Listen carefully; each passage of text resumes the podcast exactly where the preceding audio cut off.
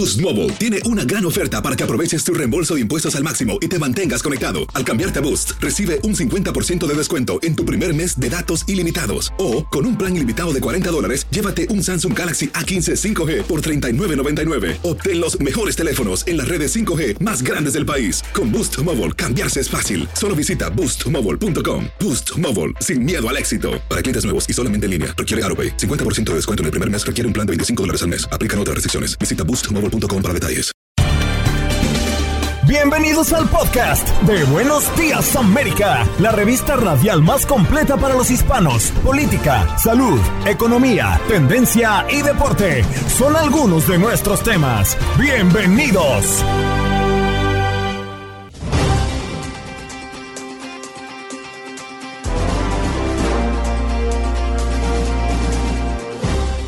Hoy en Buenos Días, América, conversamos con Guillermo Cueto, oficial de Seguridad Nacional del Gobierno de los Estados Unidos, retirado a propósito de los documentos clasificados. ¿Qué son los archivos nacionales de Estados Unidos y a qué se debe su importancia? Iván Herrera, presidente de Univista Insurance, para hablar de los precios de los autos. ¿Qué comprar en este 2023? ¿Auto nuevo? ¿Auto usado? ¿Comprar o hacer lease? Quizás usted está pensando en ahora sí migrar a un carro eléctrico. Todo esto se lo contamos en nuestra entrevista.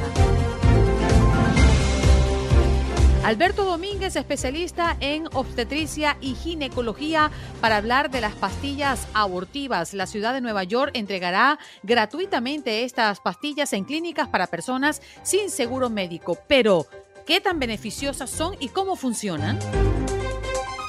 En los deportes, Aldo Virol Sánchez para hablarnos de la NFL, cómo ha quedado el panorama después de la acción durante este fin de semana, resultados de la NBA, fútbol internacional y fútbol allá en México. También hablar un poco del tenis, el abierto de Australia que sigue en marcha, el primer gran slam de tenis del año. ¿Qué pasó? Las noticias relevantes las historias destacadas, el resumen de lo más importante. Estos son los titulares.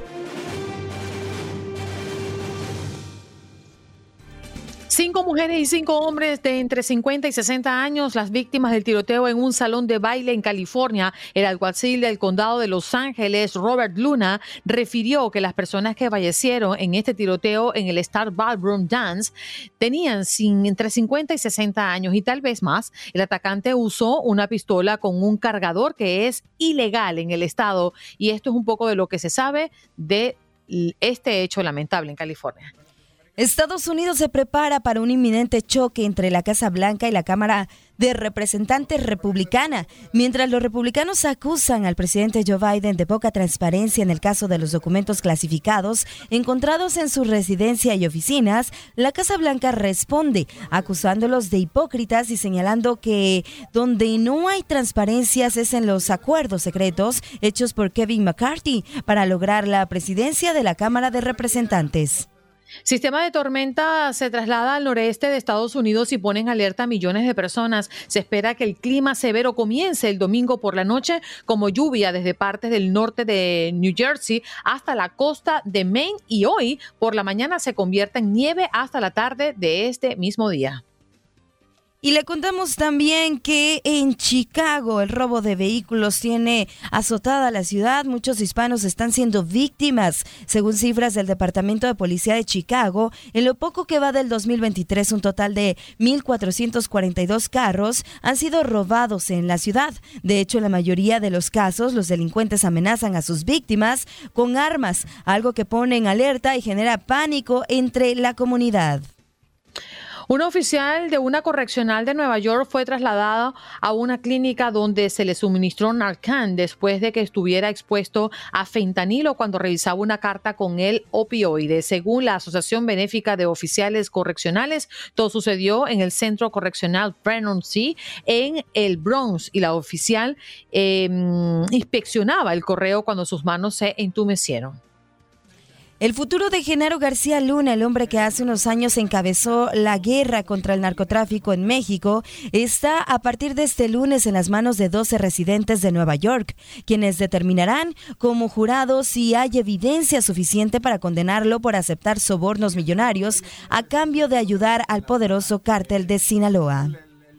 Minutos de tensión se vivieron en el estacionamiento de Oasis Plaza de Homestead, en el sur de la Florida, cuando un sospechoso armado fue enfrentado por un guardia de seguridad. La policía de Miami-Dade dijo que uno de sus oficiales, que estaba fuera de servicio, se percató de la situación y le disparó mortalmente.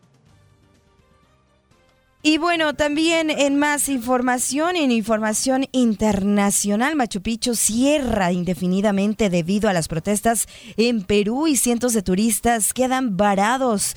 Además del sitio turístico, el gobierno precisó que también cerró el camino Inca, que conduce hasta el afamado lugar donde se cree que al menos 400 personas, en su mayoría extranjeros, se encuentran varados. Dan el último adiós a Angie Díaz, nicaragüense que fue decapitada en el condado de Waller, en Texas. Los servicios fúnebres en honor a ella, una chica de 21 años nada más, se llevó a cabo este domingo en Magnolia's First Baptist Church. Estuvieron presentes familiares, amigos y miembros de la comunidad. Sus restos serán repatriados a Nicaragua.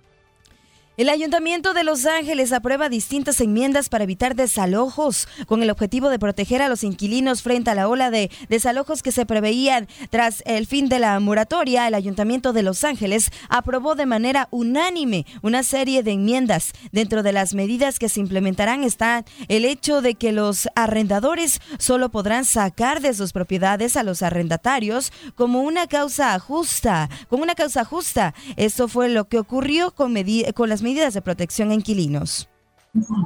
Y en información deportiva se jugó la jornada número 3 de la Liga MX en su actividad del domingo con los resultados Pumas ganándole 4 por 1 a León, Querétaro 3 por 3 frente al Atlas y Pachuca 4 por 1 frente a Juárez.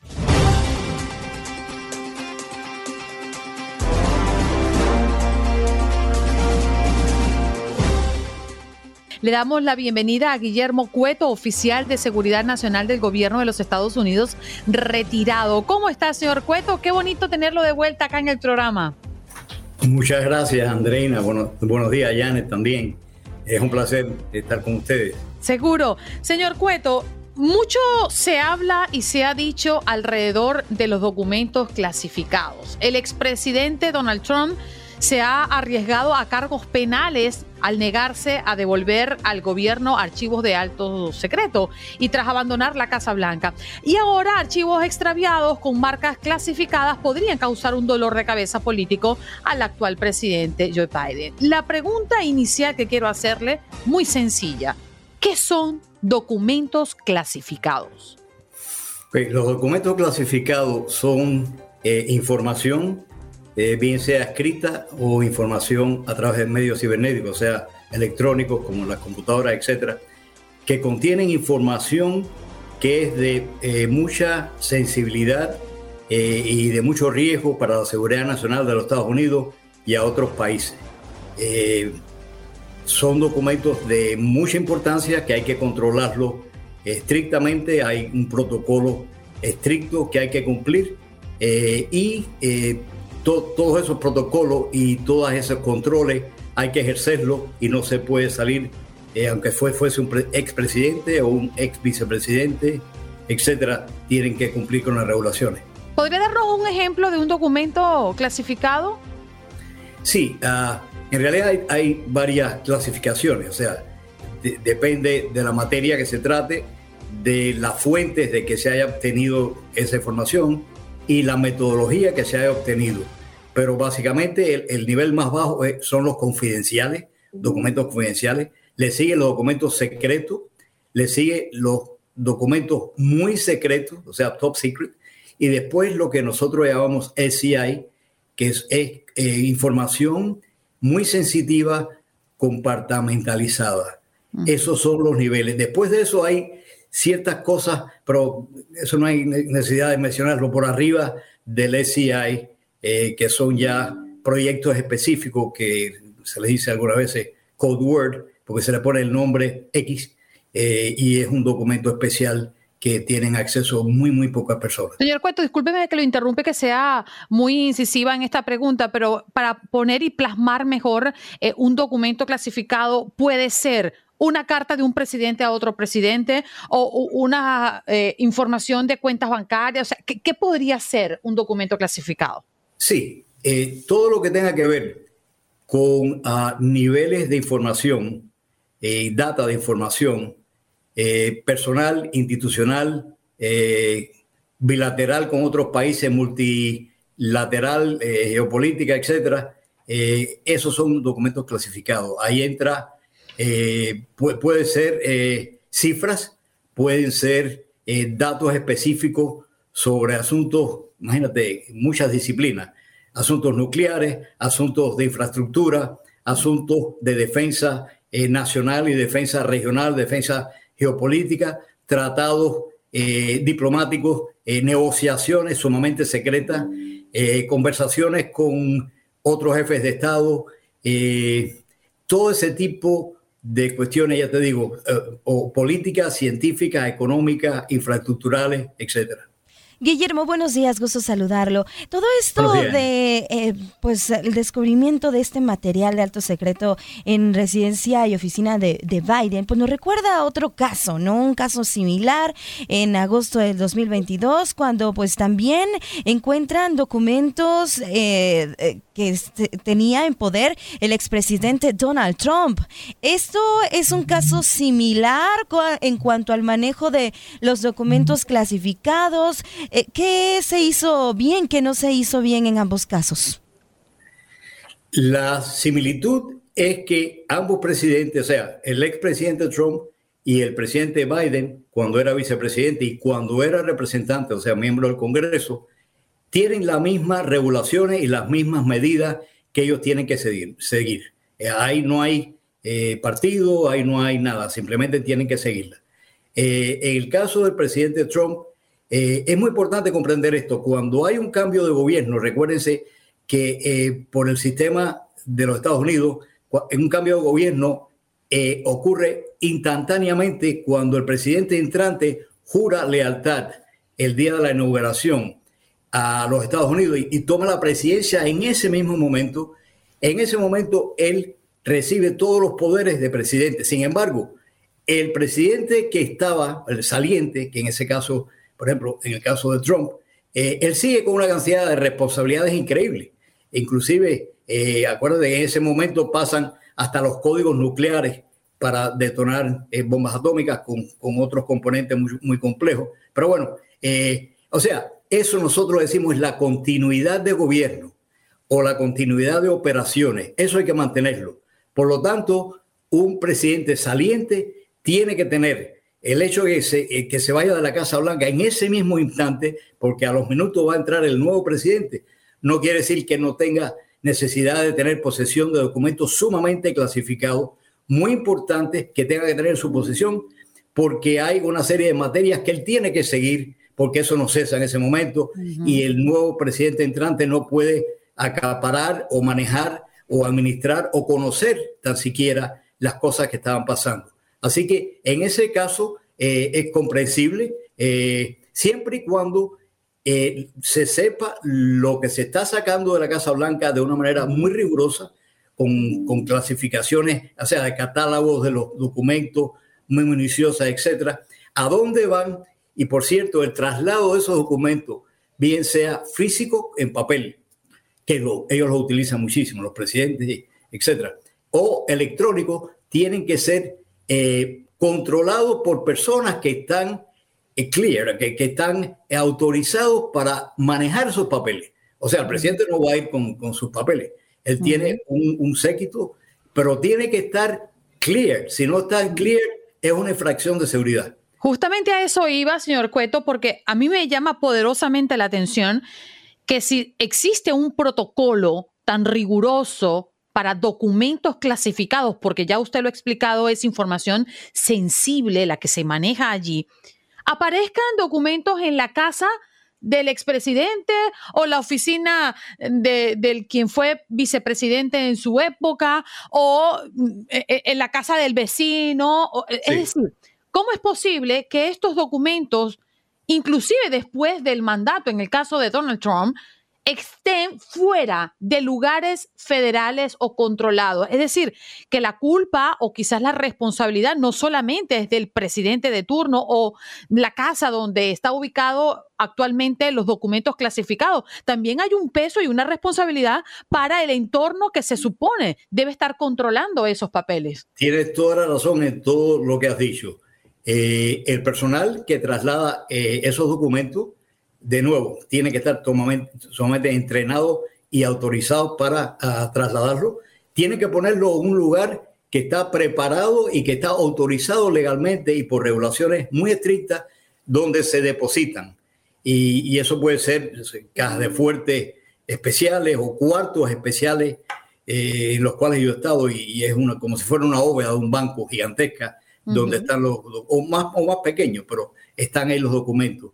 Eh, no es eh, ni autorizado, ni concebible, eh, ni es comprensible de que se encuentren en un closet o en un garaje o en una caja o en una oficina privada de, X personas. O sea, en el caso del presidente Biden, lo han encontrado en un centro de la Universidad de Pensilvania, donde él tenía una consultoría, tenía una oficina de consultoría, eso era privado. Ahí no podían haber documentos clasificados. Eh, lo han encontrado en varias de las casas del presidente Biden, eh, eh, dentro de las casas formales y, también en casas en Washington, lugares en Washington donde también se encontraron. En el caso de Biden se han encontrado hasta este momento en cinco ocasiones distintas y llama la atención de que al principio se dice que fue encontrado por su personal. Pero ese personal tiene que haber estado totalmente autorizado para saber dónde estaban, para manejarlo, para encontrarlo, y lo encontraron en cinco ocasiones distintas. En el caso de Trump, eh, lo que yo considero que, no debería haber pasado es que eh, él tenía autorización para llevárselo, pero llevárselo de la misma manera y las mismas regulaciones que yo he explicado anteriormente. Sin embargo, él no podía negarse a entregarlo después de X cantidad de tiempo prudencial, según la necesidad, en need to know, de saber el contenido y la utilización de esos documentos, de entregarlo a los archivos nacionales, que son los oficialmente eh, destinados y declarados constitucionalmente y legalmente para que reciban esos documentos. El fallo de Trump fue negarse y por lo tanto por eso fue que se hizo un registro por parte del, FBI, es que por cierto a, a Biden también el último registro fue el FBI a su casa y estuvieron 12 horas eh, tratando de peinar, o sea, tratando de buscar en toda la, casa, estamos hablando de una casa, eh, todos estos documentos. Ahí está el agraviante que en la misma casa donde vivía el presidente Biden vivía su hijo Hunter, que está en este momento bajo investigación criminal. Y eh, tenía de facto acceso, por ejemplo, a, la caja donde estaba, por, por poner un ejemplo, a las cajas que estaban al lado del Corvette, como ha dicho el presidente Biden, en el garaje. Eh, entonces, como eh, Hunter Biden estaba, está bajo investigación criminal por una serie de cosas con gobiernos extranjeros, inclusive con los chinos, etcétera, pues eh, eso pone en, gran interrogación si enemigos de nosotros, de otros países, o la otra persona se lo haya pasado a esos países enemigos de nosotros. Señor Cueto, por un tema de tiempo, eh, quiero hacerle esta pregunta, pero respóndame si es correcto o no es correcto. Según la ley en Estados Unidos, toda persona que oculte o destruya documentos clasificados puede ser multado o encarcelado. Totalmente. Mm. No se puede destruir ningún documento ni esconder ningún documento que es eh, oficial, eh, cualquier clasificación que tenga, aunque sea confidential, al nivel más bajo. Eh, eh, o sea, eh, de una manera equivocada o, nociva o intencionalmente. Seguro. Señor Cueto, muchas gracias. Qué conversación tan interesante porque ha sacado de dudas a muchas personas y a mí me incluyo, porque muchos se hablan de documentos clasificados, pero no se sabe a ciencia cierta qué es. Qué bueno que hoy pudo venir a explicarlo a toda la audiencia de Buenos Días América. Que tenga una linda semana, apenas comienza. Igualmente, igualmente a ustedes dos y a todo el equipo. Un abrazo. Allí escuchábamos a Guillermo Cueto, oficial de Seguridad Nacional del Gobierno de los Estados Unidos, retirado, especialista en contraterrorismo, contrainteligencia, guerra simétrica y operaciones especiales. Nos vino a contar qué son los documentos clasificados y todo lo que hay alrededor de su protocolo.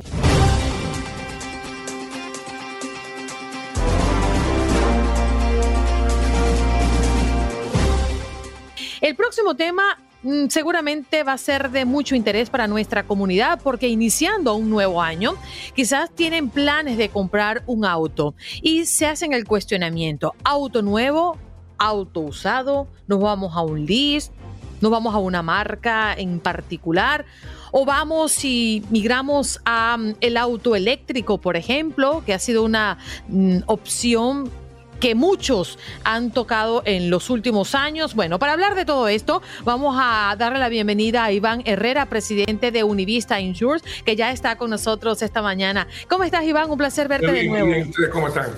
Muy bien. Bueno, hay una gran interrogante porque venimos de una locura con el tema de los vehículos nuevos, usados, que no se consiguen, que el microchip, que por la pandemia. Pero en los tiempos presentes, Iván, ¿cuál es la oportunidad? ¿Cuál es la mejor decisión para aquella persona que está pensando en adquirir un vehículo en este 2023?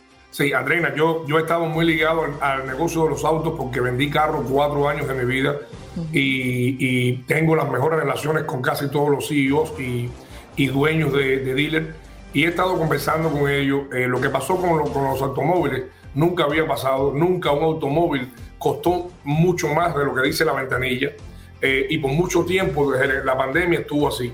Ya en la parte de los autos nuevos eso se ha estabilizado mucho, aunque todavía falta mucho inventario. Todavía no está el inventario que se necesita para que eh, los, dealers puedan estar eh, abarrotados de autos como siempre estuvieron. Pero los autos de uso sí tenemos una buena noticia que han bajado.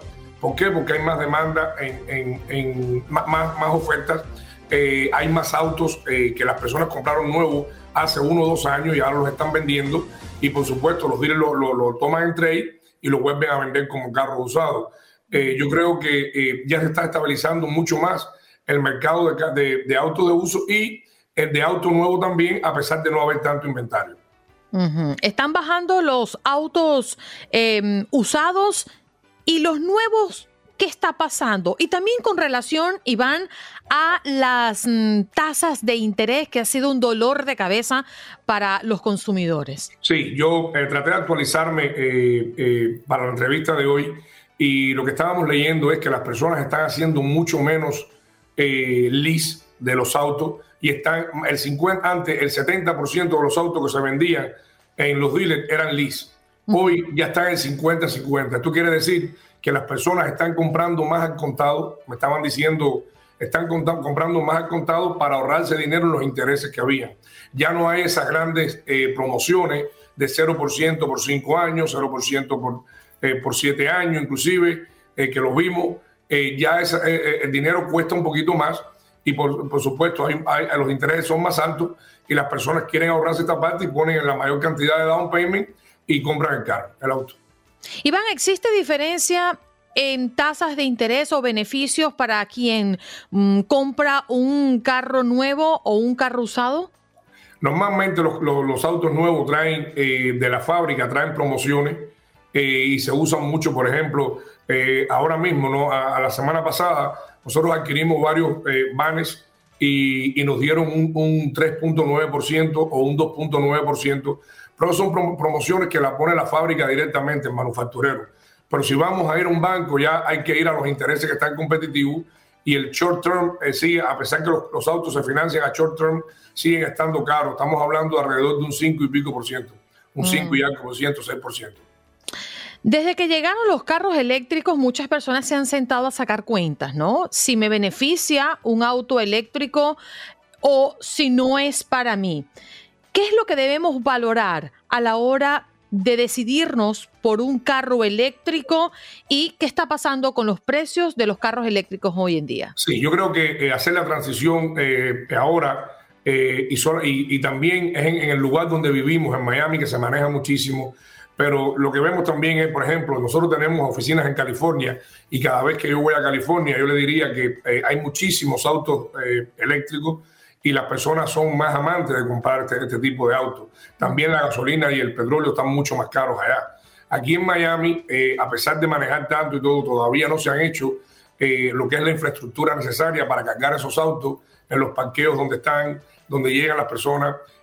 ahora los nuevos edificios sí ya vienen con eso, pero yo creo que todavía aquí en Miami, para ver la cantidad de autos que se ve en California y en otros estados, hay que esperar un poquitico más.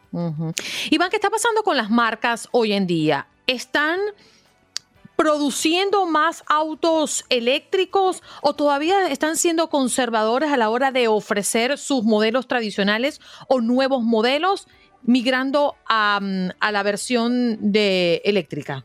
Yo creo que todas las marcas ya han puesto, inclusive la Hyundai, la Kia, eh, marcas que son prácticamente nuevas, eh, eh, ya han, hecho una línea eléctrica porque si no se van a quedar en el mercado sin competir. Y a ninguna de, estos de estas fábricas se van a quedar detrás. Entonces todos han hecho una línea. Inclusive hay líneas que son solamente, son captivas en, la parte eléctrica, que son, son marcas que solamente hacen carros, autos eléctricos, como es la Tesla, como es Lucio, eh, eh, fábricas que, eh, que, solamente se dedican a hacer autos eléctricos. Pero yo creo que todo el mundo, todo la General Motors, la Ford, todo, inclusive la Mercedes-Benz, que ha hecho un auto muy cómodo y muy grande eléctrico, todos van en esta dirección. Lo que no sabemos cuánto va a tomar en hacer la transición. Ahora mismo, la Rolls Royce, inclusive, está haciendo una, una, marca, una, una línea eléctrica también. Wow.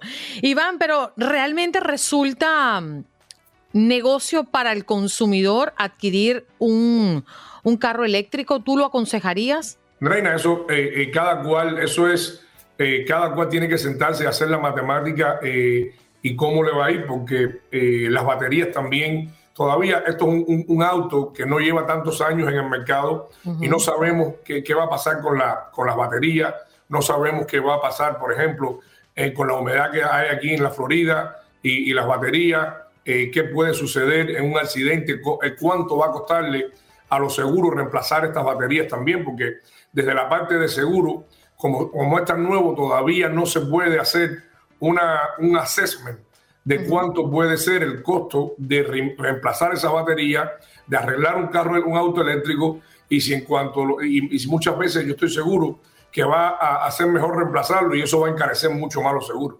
Con la eh, llegada de con la llegada de autos y sumándose los inventarios de los concesionarios y las marcas, Iván, ¿tú crees que para este 2023 los autos al menos nuevos comiencen a bajar un poco o no? Eh, todavía eh, la, producción no está al nivel que estaba antes de la pandemia, pero sí hay muchas fábricas que ya están produciendo y en los próximos 8 o 10 meses vamos a estar en las mismas condiciones hasta que se estabilice más la producción de los autos. Mm. Conversábamos con un amigo que mm, migró de un auto con gasolina a uno eh, Tesla, para llamarlo con su nombre y apellido.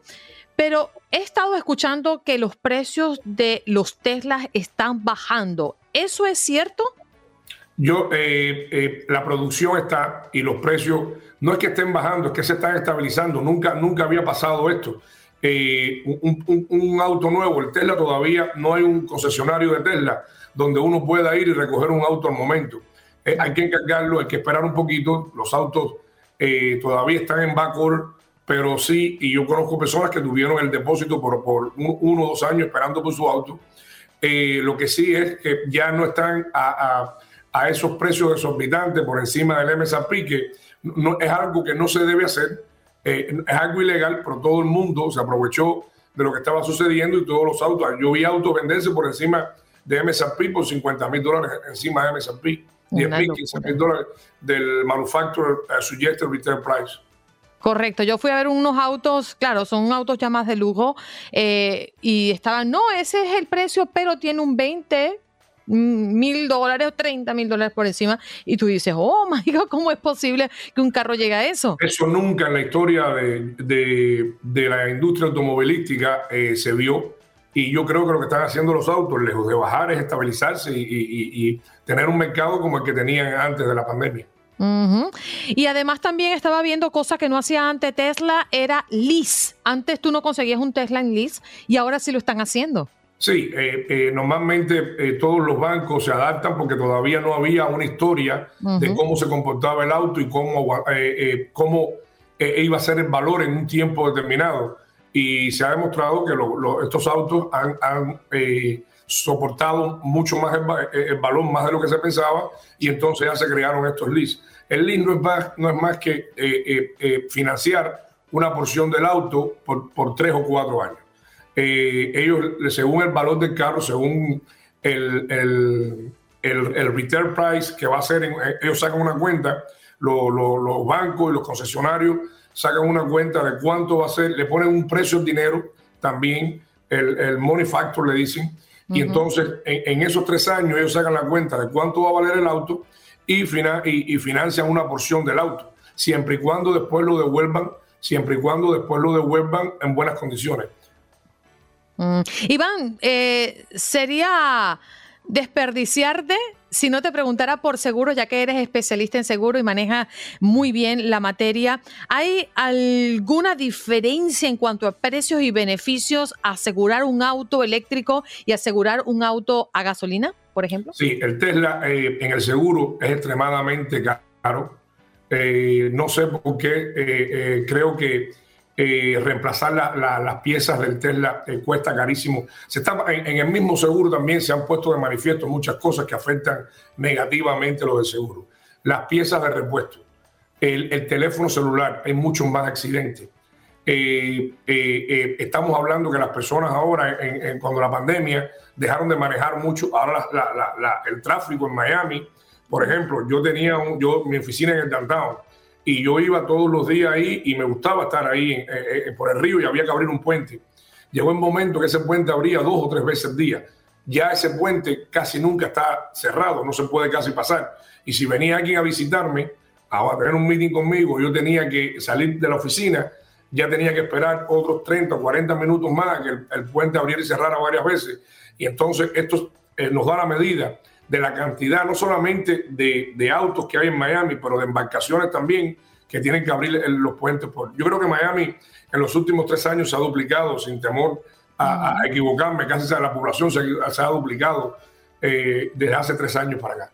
Iván, entonces yo creo que el consejo para cerrar nuestra conversación, porque te hemos preguntado eh, de diferentes aristas con relación a la adquisición de autos en este momento, en este 2023, pues es sacar números, no nos dejemos llevar, eh, porque cada quien usa el vehículo de diferentes formas, tiene millas recorridas a diarios muy diferentes, hay ciudades que son mucho más complicadas en cuanto a distancias versus otras, pero aquí lo que veo es que no siempre se economiza el dinero cuando hablamos de un carro eléctrico, porque ahí estamos viendo el tema del seguro que podría pecharnos también si estamos adquiriendo en compra un vehículo, ¿cierto? Podríamos estar ahorrándonos en gasolina, pero pagándola en otro aspecto, como el seguro, por ejemplo. No, y, también, por ejemplo, eh, eh, el, range que tienen ellos de, de millas son de 200 y pico millas. Vamos a suponer que vayamos a un viaje a Orlando la preocupación va a ser en el hotel donde me voy a quedar o en la casa que me voy a quedar, va a haber para dónde cargarlo, cómo puedo cargar el auto por la noche. Y eso son cosas que las personas tienen que pensar antes de comprarse un auto. O si ya tienen la infraestructura en el centro de trabajo o en la casa para poder darle, darle carga a estos autos. Así es, Iván, gracias por el tiempo que nos has dedicado esta mañana. Un abrazo. Gracias. Seguro. Allí está, Iván eh, nos acompañó el día de hoy, Iván Herrera, hablando de los autos. Si usted quiere adquirir un auto, bueno, esta entrevista le dio bastante pista de lo que debe o no debe hacer a la hora de comprar o adquirir un auto en los Estados Unidos. Iván Herrera, presidente de Univista Insur. Ya regresamos.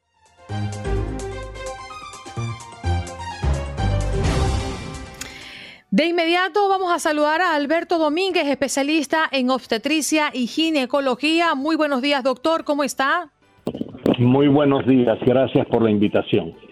No, gracias a usted por conectarse con nosotros esta mañana. Estamos hablando de que la ciudad de Nueva York comenzará a partir de ya a ofrecer pastillas abortivas gratuitas al principio en una clínica de salud sexual en el Bronx y posteriormente en otros tres centros similares de gestión municipal. Es lo que ha anunciado recientemente el alcalde Eric Adams. Pero, doctor, ¿qué son las pastillas abortivas y cuál es el efecto que tiene?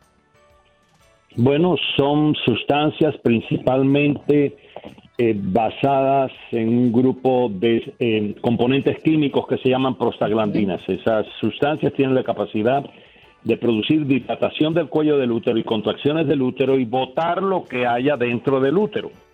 Eh, por lo general se, utilizan para expulsar el, el, feto y la placenta. Actúan con una gran efectividad. Son muy bien vistas en el campo de la medicina eh, son muy mal vistas en el campo de la política, dependiendo del grupo al que usted pertenezca, son muy mal vistas eh, por la religión, son muy mal vistas por aquellos que no apoyan el aborto, pero desde el punto de vista científico y médico son excelentes y le ayudan a la mujer eh, sin casi nunca complicaciones importantes a expulsar el producto, de, los productos del embarazo que tienen se deben utilizar por debajo de las 10 semanas de embarazo. Y bueno, hay una gran controversia en pro y en contra en los Estados Unidos debido en que todas las fuerzas que le nombré, incluyendo la cultura que no se la nombré, eh, están en pelea en pro y en contra de esto. Desde el punto de vista médico, es un excelente tratamiento, es una buena forma de tratar un embarazo que se quiere eh, eliminar. Eh, con razones justas, con razones de poder o por razones muy personales que pienso yo que es algo que se debe de respetar. Sin embargo, hay una gran cantidad de estados y ciudades en las que eso no es permitido y todavía las mujeres tienen que estar con los problemas para obtener una forma segura de eliminar un embarazo no deseado. Doctor, muy buenos días, gusto saludarlo. Eh, usted comentó que tiene que ser eh, tomado en los primeros, en las primeras 10 semanas, o es lo recomendable, los primeros tres meses de gestación. ¿Qué pasa cuando esta pastilla se toma después, en un tiempo posterior, en cuando ya está el embarazo un poco más avanzado? ¿Y qué seguimiento tiene que darse eh, la mujer que, que, bueno, ha tomado una de estas píldoras? Mientras más se aleje y más aumente el número de, semanas, mientras más se aleje de las 10 semanas, 11, 12, 13, 14, 15 semanas y demás, mientras más se aleje de ese punto, el efecto de la pastilla es menor. Eh, hasta el punto que eh, cuando está muy avanzado el embarazo, pues prácticamente puede que no le haga nada excepto poner a sangrar a la mujer, que de todas formas es una es una, eh, un eh, una, eh, una, es un peligro para, para, el, para el nené, porque de pronto efectivamente termina eliminando al nené, pero no sacándolo, no expulsándolo. Entonces, definitivamente no se debe recomendar utilizarla por encima de esa fecha. Eh, si hay complicaciones, de todas formas, que cuando se utiliza apropiadamente, por supuesto existe la posibilidad que haya complicaciones, se debe de acudir siempre a un médico pero con una alta, un alto grado de seguridad las pacientes lo pueden utilizar si utilizan las recomendaciones que van escritas claramente en la utilización de estos medicamentos.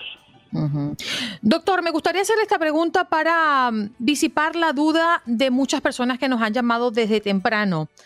¿Es lo mismo estas pastillas abortivas a las pastillas del día después?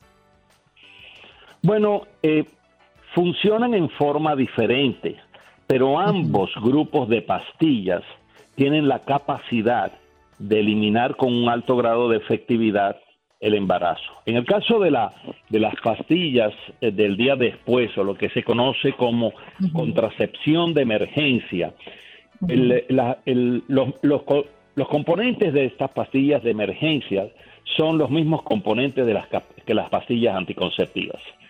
Eh, en este caso, se aconseja de que la persona lo tome inmediatamente después de haber tenido las relaciones sexuales sin protección y cuando se sospecha que puede haber quedado embarazada o cuando se tiene la duda.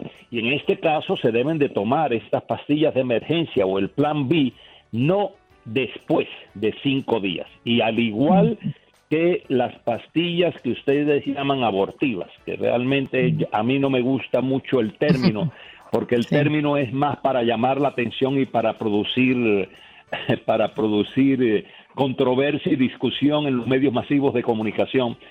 Ah, cuando se utilizan estas pastillas del plan B, tienen la misma el efecto. Mientras más temprano la utilicen, más eficaz son. Mientras más se acerquen al quinto día, menos eficaz son.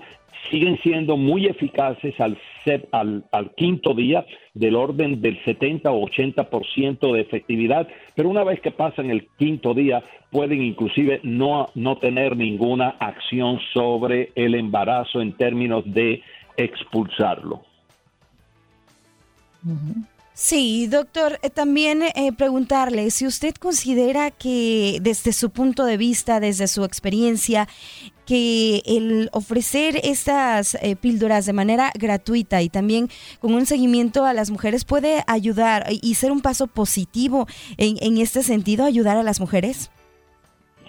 Como médico, como obstetra y ginecólogo. Boost Mobile tiene una gran oferta para que aproveches tu reembolso de impuestos al máximo y te mantengas conectado. Al cambiarte a Boost, recibe un 50% de descuento en tu primer mes de datos ilimitados. O, con un plan ilimitado de 40 dólares, llévate un Samsung Galaxy A15 5G por $39.99. Obtén los mejores teléfonos en las redes 5G más grandes del país. Con Boost Mobile, cambiarse es fácil. Solo visita boostmobile.com. Boost Mobile, sin miedo al éxito. Para clientes nuevos y solamente en línea, requiere AroPay. 50% de descuento en el primer mes requiere un plan de 25 dólares al mes. Aplican otras restricciones. Visita boostmobile.com para detalles. Como sexólogo, que también soy. No como político. No como religioso. No como persona común y corriente de la cultura. Definitivamente estas pastillas se deben de facilitar a las mujeres. Pero antes de facilitarlas a las mujeres y antes de nosotros entrar en controversia, la controversia que ha durado por, yo diría que casi, casi un siglo, por lo menos por muchas décadas en los Estados Unidos y va a seguir eh, eh, presentándose mientras no cambien el enfoque del problema, mientras no se eduque al pueblo y se le asegure que toda mujer que pueda quedar embarazada desde la edad en que pueda quedar embarazada, y hay mujeres que quedan embarazadas a los nueve años, desde ese momento el gobierno, las entidades de salud pública, los medios masivos de comunicación, las escuelas, las familias, los padres, todo el mundo debería hacerle entender a toda mujer y a todo hombre, por supuesto, que si usted va a tener una relación sexual en la que no se quiere tener un nené, usted debe utilizar antes de tenerlas un método efectivo de contracepción.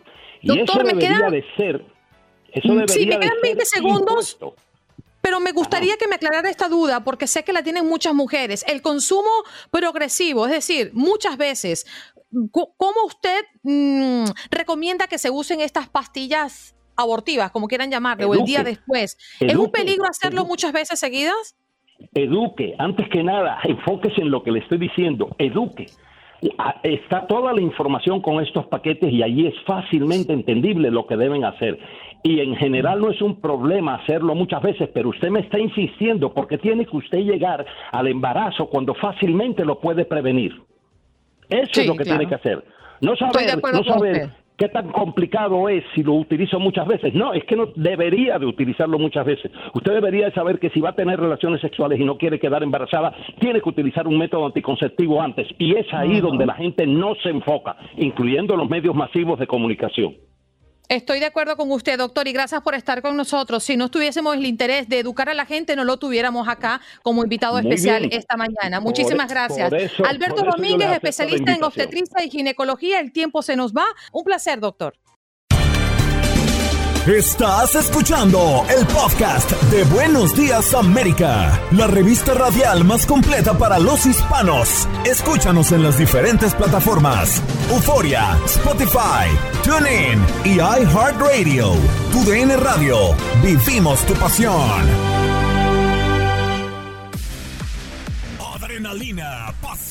Todo por ser campeones. En Buenos Días América. Contacto Deportivo.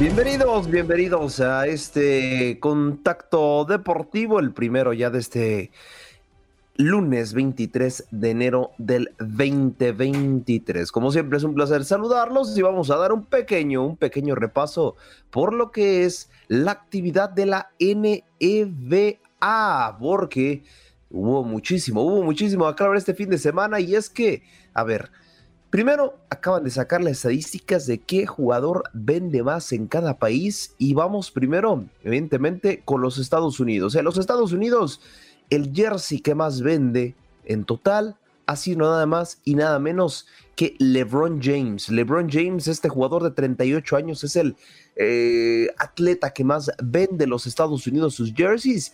Y en segundo lugar está nada más y nada menos que Giannis Antetokounmpo. Y ya para el top 3, el famoso top 3 en los Estados Unidos, también lo completa Stephen Curry. Ahí están los tres que más venden en el país son los ya comentados. En el país vecino, en México, ¿cuáles son los equipos, perdón, cuál es el atleta que vende más? Pues bueno, aquí solamente sigue siendo el mismo top 3, pero ahora sí que lo vienen alternando. En primer lugar está Stephen Curry, segundo lugar LeBron James y tercer lugar Giannis Antetokounmpo tanto en Estados Unidos como en México, el cuarto lugar le pertenece a Luka Doncic. Así las cosas por el momento y también vámonos ahora a repasar cuáles son los jerseys que más venden a nivel club.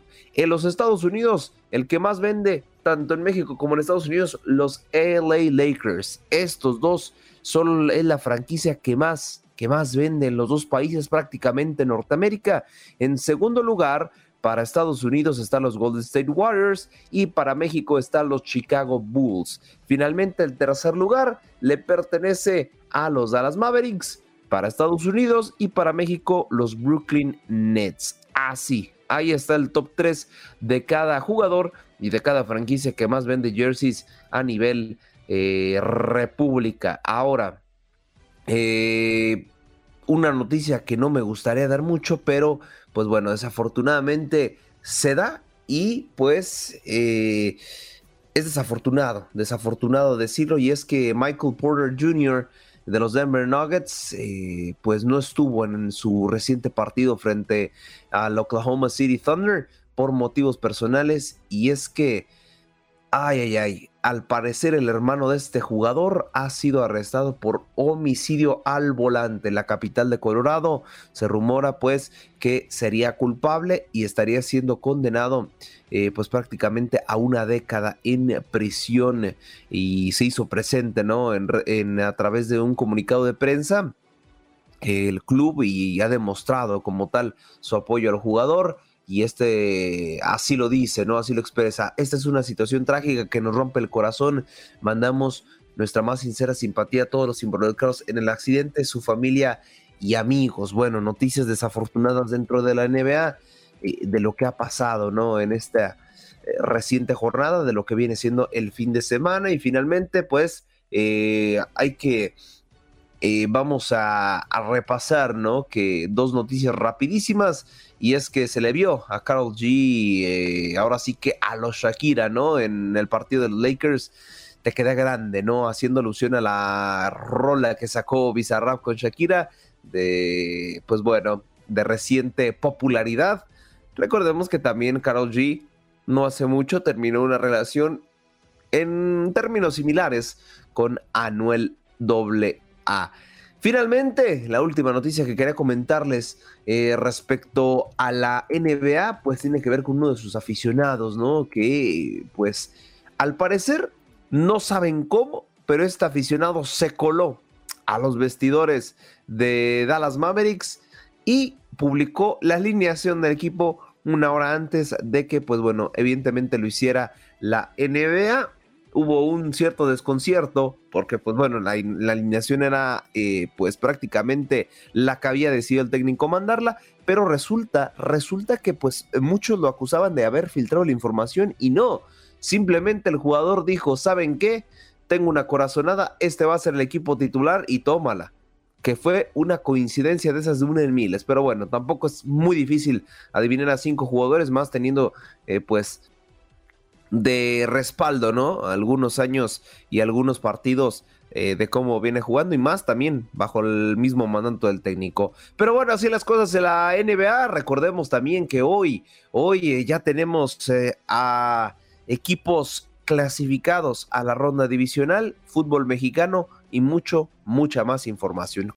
Para hablar de lo que pasó en el mundo de la pelea este fin de semana y es que fue importante principalmente para México, no tanto para nuestros hermanos brasileños. Ahorita les comentaré por qué. Pero antes que nada, vámonos a repasar lo que pasó este fin de semana en el mundo del boxeo antes de ir a las artes marciales mixtas. Con esta pequeña pieza preparada por nuestro máster en producción Orlando Granillo a la voz de Antonio Camacho, el resumen del box de este fin de semana.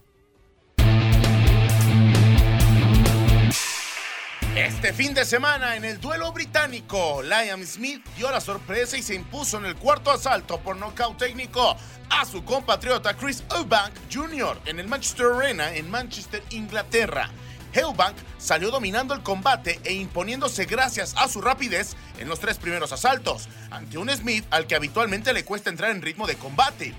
Para el cuarto round, la situación cambió y fue de Smith el que terminó llevándose la victoria. En otra función, el invicto mendocio Joel Popo Mafawad liquidó al Rosario Cristian Escopeta Reggiardo por nocaut en el séptimo asalto, y así lo destronó del título latino welter de la Organización Mundial de Boxeo. En el otro combate estelar de la noche, el campeón argentino ligero, el bonaerense Claudio Chaito Danev, doblegó al bonaerense Dorian el atrevido Maidana por puntos en fallo dividido tras 10 asaltos y así conquistó el título argentino superligero que se encontraba vacante. Estos son algunos de los resultados más importantes del mundo del boxeo durante el fin de semana. Con información de Orlando Granillo para tu DN, Antonio Camacho.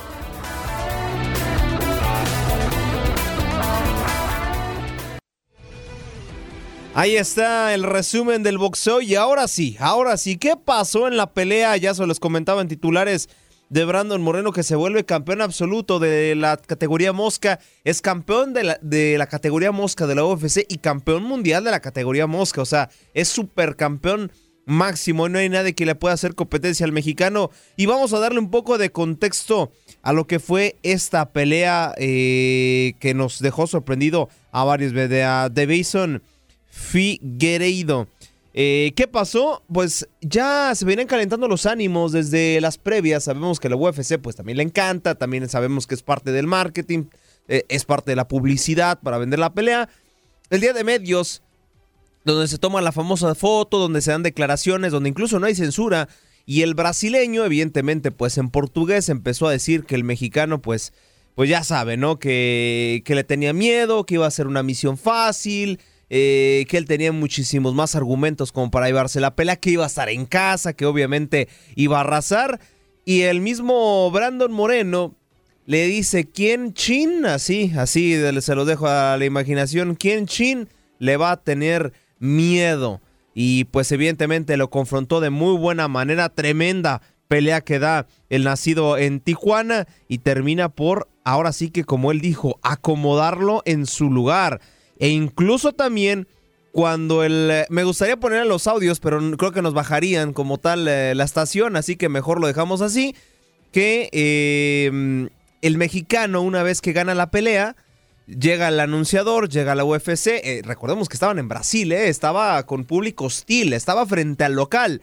Y ahora sí que al momento de decirle qué palabras tienes que decir, dice, viva México, Carbones. Y pues termina por eh, pues ser escoltado fuera del ring porque le estaban lloviendo unas cosas tremendas al nacido en Tijuana y con esto reitero se lleva el campeonato mundial de peso mosca aparte del que ya tenía el campeonato mosca. Tenemos supercampeón. Habrá que checar el dato, me parece que es el primer mexicano en serlo, pero así las cosas en el mundo del boxeo y en el mundo de las artes marciales mixtas se juega la pelota en este domo deportivo porque hay actividad, hay actividad nada más y nada menos que de la Australia, perdón, Open. ¿Y cuál es la buena nueva que tenemos? Es que Novak Djokovic ha avanzado, miren, sin despeinarse, limpiándose aquí la morusa, porque 3 por 0 termina por imponerse a Alex Miñor, el eh, atleta australiano, sin complicaciones. 3 a 0 el eh, jugador europeo dice, pues sabes qué, vamos por un más, eh, un Grand Slam más a nuestra carrera. De otro lado, también el eh, estadounidense Tommy Paul termina por imponerse a Roberto Bautista, el español. Tres sets a uno, grandísimo partido que nos terminaron regalando. Y hoy, hoy a las 10 de la noche, tiempo del este, Karen Jakanov, el atleta ruso, se estará enfrentando a Sebastian Korda para pues pasar ya lo que viene siendo los cuartos de final. Es la única actividad que tenemos el día de hoy en lo que viene siendo el individual pues masculino. El día de mañana también habrá más em, actividad porque se vendrán los cuartos de final. ¿eh? Ya iniciaron con la cuarta ronda, hoy arranca los cuartos de final con el duelo recientemente comentado. Tendremos hoy al primer como tal semifinalista y el día de mañana pues Nova Djokovic se estará enfrentando a Andy Rublev, el eh, ruso. Y del otro lado también otros de los que pintan para ser finalista de esta eh, torneo es Stefano Tsitsipas, el griego frente a Lifty Sheka, el eh, nacido en la República Checa. Así las cosas por el momento en el, la rama varonil. Vámonos ahora a la rama femenina y es que se jugó también la cuarta ronda el día de hoy. Los resultados más destacados, pues me parece, pues la victoria de la rusa Arina Zabalenka, que también se perfila para ser la campeona de este Grand Slam. Se terminan poniendo 2 por 0 frente a la suiza Belinda Bencic. Así pasa la siguiente ronda y otra que también pinta para ser una de las mejores atletas de este Australia Open es Jessica Pegula. La estadounidense se impone a Barbora Krechkova, la nacida también en la República Checa, dos sets a cero. Así las cosas por el momento, de los resultados más destacados el eh, día de hoy, eso fue el día de ayer. El día de hoy, pues arranca los cuartos de final entre la nacida en Kazajistán, Yelena Rikava, frente a la nacida en Austria, Yelena Otsopenko a las 7.30 de la tarde, tiempo del este. Mañana ya se estarán llevando a cabo los cuartos de final. Pero bueno, abróchense los cinturones que pinta, pinta muy, pero muy bien. Marcelo Arevalo en representación latina, el salvadoreño, junto a Jean-Julien Roger, el neerlandés, están enfrentando a la pareja francesa, Fabrice Martin y Jeremy Chardy. Eh, esto será el día de mañana también eh, en punto de las nueve con treinta tiempo del este. Preparadísimos, preparadísimos nosotros para llevarles todas las emociones y todas las actualidades de la Australia Open, actualizar los resultados más destacados y más puntualizados de este primer Grand Slam del año. Hasta aquí cerramos la información de la Australia Open y cambiamos la raqueta por un ovoide porque estamos a camino al Super Bowl, estamos camino a Arizona, a Arizona, así es, al estadio de los Cardenales porque ya se llevó a cabo los juegos los juegos divisionales. Ahora iremos por los campeonatos de conferencia y vámonos pasito a pasito, diría Luis Fonsi. ¿Qué pasó el día sábado? Así es, el día sábado, pues incluso me tocó estar con ustedes en el vestidor actualizándoles los primeros minutos de lo que era el partido entre los Jaguars y los Chiefs. Un partido, la verdad, sin despeinarse del conjunto de Kansas. Eh, Trevor Lawrence creo que fue lo más destacado del conjunto de Jacksonville con un touchdown, una intercepción y 217 yardas lanzadas, mientras que de los Chiefs eh, eh, es impresionante ver lo de Patrick Mahomes lesionado, tocado el jugador, este coreback, pues sabemos que no estaba al 100% en este partido y mira, ni siquiera al 100%, casi llega a las 200 yardas lanzadas con 195 y dos touchdowns. Pero vamos rapidísimo, vamos rapidísimo a escuchar las declaraciones de nada más y nada menos que este nuevo quarterback de que parece ser el eh, nuevo manda más de los quarterbacks en la NFL. Patrick Mahomes dando declaraciones en conferencia de prensa. Vamos a escuchar las palabras de este quarterback. I mean, it's special, man. He's in the playoffs, man. He's in la, the la verdad playoffs. es muy especial, ¿eh? You don't get he doesn't get any reps during the week. Um, and to go in for stuff like that. And, uh, Sí, tenemos que envolvernos mucho en el juego. Uh, a uh, Sabemos que es un juego de playoff. Hicimos grandísimos lanzamientos, Um, he además de una muy buena to presión. A, a. Y al fin de cuentas teníamos que llegar a la zona roja, a la zona final. Teníamos que esperar, teníamos que ser pacientes, ver el momento en robar el balón de manera treatment and stuff adecuada. like that, but I mean, you just put the spat on. Sabes que a, a, fin de cuentas uh, fue un partido en donde sí estaba tocado, tenía que no jugar a mi 100%. Evidentemente el equipo rival aprovechó, la presión empezó a llegar. Y bueno, a fin de cuentas terminamos ganando y este tipo de enfrentamientos son para eso, esa clase de rivales. Sí, como sabrán, estaba un poco tocado. Hay algunos pases que ni siquiera hice. Um, uh, y bueno, el mismo coach habló conmigo que no me debía de sobreexigir. Sí, les comento que sí, hay cosas que las, de las que no fui capaz de hacer, pero bueno, muy feliz por la victoria.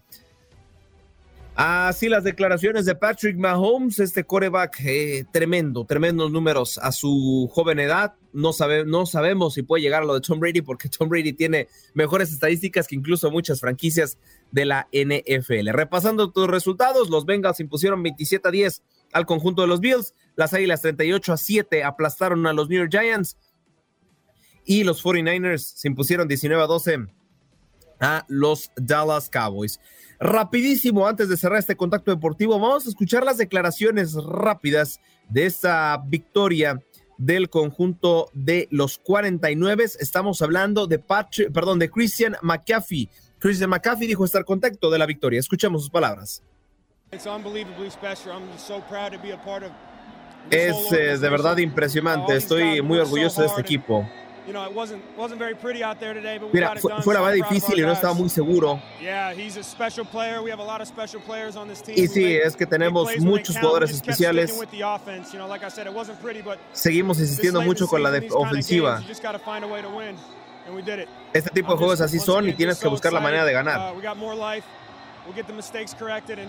Estoy muy emocionado, tenemos que corregir algunos errores, pero estoy muy orgulloso de formar parte de este equipo sin palabras.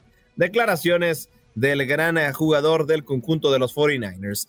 Rapidísimo les comento cuáles serán las eh, finales de conferencia. 49ers frente a las Águilas de Filadelfia y Bengals frente a Chiefs a las 3 y 6 y media de la tarde, tiempo del este respectivamente.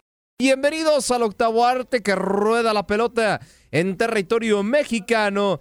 Y es que se llevó a cabo una jornada más de la Liga MX y vamos a dar una pequeña repasada a lo que es el partido de las Chivas Rayadas del Guadalajara frente al conjunto del Toluca para repasar, repasar qué es lo que pasó en esta actividad y ahí podemos ver el show de luces, pues dijo el, dijo el estadio de las Chivas, pues si el Jalisco tiene show de luces, yo que soy más actualizado, pues yo también lo voy a tener. Así arrancaba el partido, me parece que, que fue un buen primer tiempo, ¿no? Del conjunto del eh, rebaño sagrado trataba de irse un poco al frente, pues eh, insistía, ¿no? Me parece también que, pues bueno, el funcionamiento de esta primera parte no me pareció malo. De hecho, pues eh, tuvieron varias llegadas y podemos apreciar, ¿no? En un momento más les estaré proyectando el gol para la gente que nos sigue a través de streaming. Ahí está. Eh, se los voy describiendo. Ahí va por la, banda derecha. El nene Beltrán desborda justo a los lineros del área chica. Manda un centro que termina por ser desviado por la defensa. Termina por incrustarlo en propias redes. Con esto, pues bueno, el conjunto del Guadalajara se iba enfrente. Imposible para Volvi. Pues le, quita como tal toda la trayectoria de la pelota. Y eh, pues eh, las Chivas irían al frente. Y pues el Toluca, el Toluca en su momento no tardaría mucho. Pues en su momento también tuvo la oportunidad de para seguir aumentando esta ventaja. Por ahí Cisneros, pero bueno, no alcanza a hacerlo de buena manera. Y bueno, le tocaría después al conjunto del Toluca eh, terminar empatando el partido. Una jugada donde Charlie González termina por eh, anotar el empate. Ya había avisado varias veces. El Guacho Jiménez, pues bueno, se seguía viendo bien a la defensiva. Pero bueno, no, no, en algún momento tiene que fallar. En esta ocasión no falló, simplemente fue un gran remate de Charlie González, desborda por el sector de la izquierda el conjunto del Toluca. Ahí por esta banda de la izquierda manda el servicio y González perfectísimo, sin siquiera cerrar los ojos. Salta como Cristiano Ronaldo y vámonos. Empata el partido y con esto ya se iban uno por uno. Las Chivas, ay, ay, ay, las Chivas, qué manejo de partido tienen Y por ahí, quien alguna vez lo quería el conjunto del rebaño sagrado Marcel Ruiz, dice, pues sabes qué, pues déjame te anoto un gol de pasada. Ahí está, una jugada ciertamente similar, un servicio justo al manchón penal de cabeza. El canterano queretano termina por empujar la pelota al fondo de las redes y con esto pues ya las Chivas terminan por perder su primer partido en casa y su primer partido del torneo, cuatro unidades de nueve posibles. Ay, ay, ay, las Chivas, eh. ay, ay, ay, las Chivas, habrá que ver cómo termina yéndoles en este torneo. Yo decía que les iba a ir bien, chance los estoy salando de más. Así que bueno, ya mejor no voy a decir, ya me voy a enfocar en mis rayados, que por cierto, mis rayados ganaron con hat-trick, de los que algunos dicen que ya no funciona, que esto y el otro. Líder de goleo nada más, Rogelio Funes Mori, eh, con cuatro goles en el torneo. Pero también eh, vamos a repasar lo que pasó en lo que a mí me parece el partido de la jornada. Atlas empata 3 a 3 frente a los Gallos Blancos de Querétaro. Tremendo partidazo sobre la corregidora, el Atlas. Y, y, bueno, eh, estábamos hablando que este partido alguna vez pues tuvo hechos lamentables. Hoy afortunadamente pues demostraron, ¿no? Eh, eh, cosas buenas dentro del terreno de juego. Querétaro intentaba, Atlas también por su parte intentaba, varias oportunidades para todos y bueno, la primera venía por los 11 pasos, Pablo Barrera eh, terminaba por estrellar la pelota en el poste derecho de Camilo Vargas y bueno, Querétaro desperdiciaba una oportunidad de peligro impresionante. Después venían los rojinegros, desborde por el sector de la derecha, mandan el servicio Julio Furch de Palomita. Como último recurso, termina por mandar la pelota en el fondo de las redes para irse al frente 1 por 0. Más adelante, pues el Querétaro trataría de empatar las cosas y lo conseguiría, ¿no? También un balón por el sector de la izquierda, manda la pelota con un disparo de larga distancia justo y pegadito al poste derecho de Camilo Vargas, imposible atajar. Y los de la corregidora se iban uno por uno, muy cerca del descanso. Ahí está el gol de los rojineros, pero ¿sabes qué dijo el Atlas? Pues bueno, ya me anotaste, pues ahora te anoto yo. Peina la pelota, tiro de esquina por el sector de la izquierda, peina en el esférico y vendría el remate de Julián Quiñones. Otra vez la Juju haciéndose presente. Se iban al frente justo antes de irse al medio tiempo. Gran eh, remate de cabeza para peinar la pelota y bueno, solo, solo este Quiñones termina por empujar la pelota en el fondo de las redes. Querétaro, pues ya, ya para la segunda parte buscaría el empate desde los 11 pasos. Ahora sí, concretarían, ya lo habían logrado en una ocasión, ahora en segunda logran anotarlo. Ahora con esto Ángel Sepúlveda logra anotar un gol más para el conjunto del Querétaro. Y bueno, ya con eso se van al frente. Después una chilena de Julián Quiñones que quiso pues por ahí eh, sorprender a todos y ya finalmente los rojinegros aprovecharían una descolgada para irse 3 por 2 al frente. Finalmente el Querétaro dijo, Nanáis, no te vas a ir al frente porque te voy a empatar el partido. Gol agónico de los Gallos Blancos en el 97 agregado, un cabezazo defensivo que buscaban por poquito eh, emparejar los cartones y ahora sí, al 98 con 50 segundos el Querétaro buscando la última al frente. Mandan el servicio, manchón penal, cabezazo y gol. Ahí el Querétaro terminaba por empatar las cosas. Así, con esto el Querétaro empata 3 por 3 frente a los rojinegros del Atlas. ¿Cómo queda? ¿Cómo queda la tabla general de la Liga MX? Líder de goleo, les reitero, Rogelio Funes Mori eh, con cuatro anotaciones, hat-trick frente a San Luis. Tigres queda como primero con siete unidades, Pachuca como segundo, Monterrey como tercero y Pumas.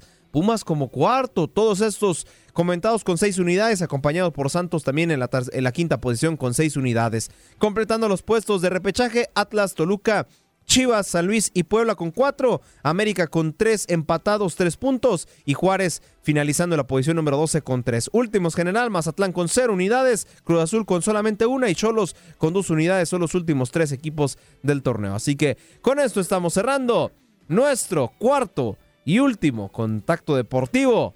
Ya mañana estaremos hablando de más actualidad de la Liga de Expansión, Liga MX Femenil, mucha, pero mucha más información. Gracias por acompañarnos en nuestro podcast. Buenos días América. Y recuerda que también puedes seguirnos en nuestras redes sociales. Buenos días AM en Facebook y en Instagram. Arroba Buenos días América. AM. Nos escuchamos en la próxima. Boost Mobile tiene una gran oferta para que aproveches tu reembolso de impuestos al máximo y te mantengas conectado. Al cambiarte a Boost, recibe un 50% de descuento en tu primer mes de datos ilimitados. O, con un plan ilimitado de 40 dólares, llévate un Samsung Galaxy A15 5G por $39.99. Obtén los mejores teléfonos en las redes 5G más grandes del país. Con Boost Mobile, cambiarse es fácil. Solo visita boostmobile.com. Boost Mobile, sin miedo al éxito. Para clientes nuevos y solamente en línea, requiere AroPay. 50% de descuento en el primer mes requiere un plan de 25 dólares al mes. Aplican otras restricciones. Visita boostmobile.com para detalles.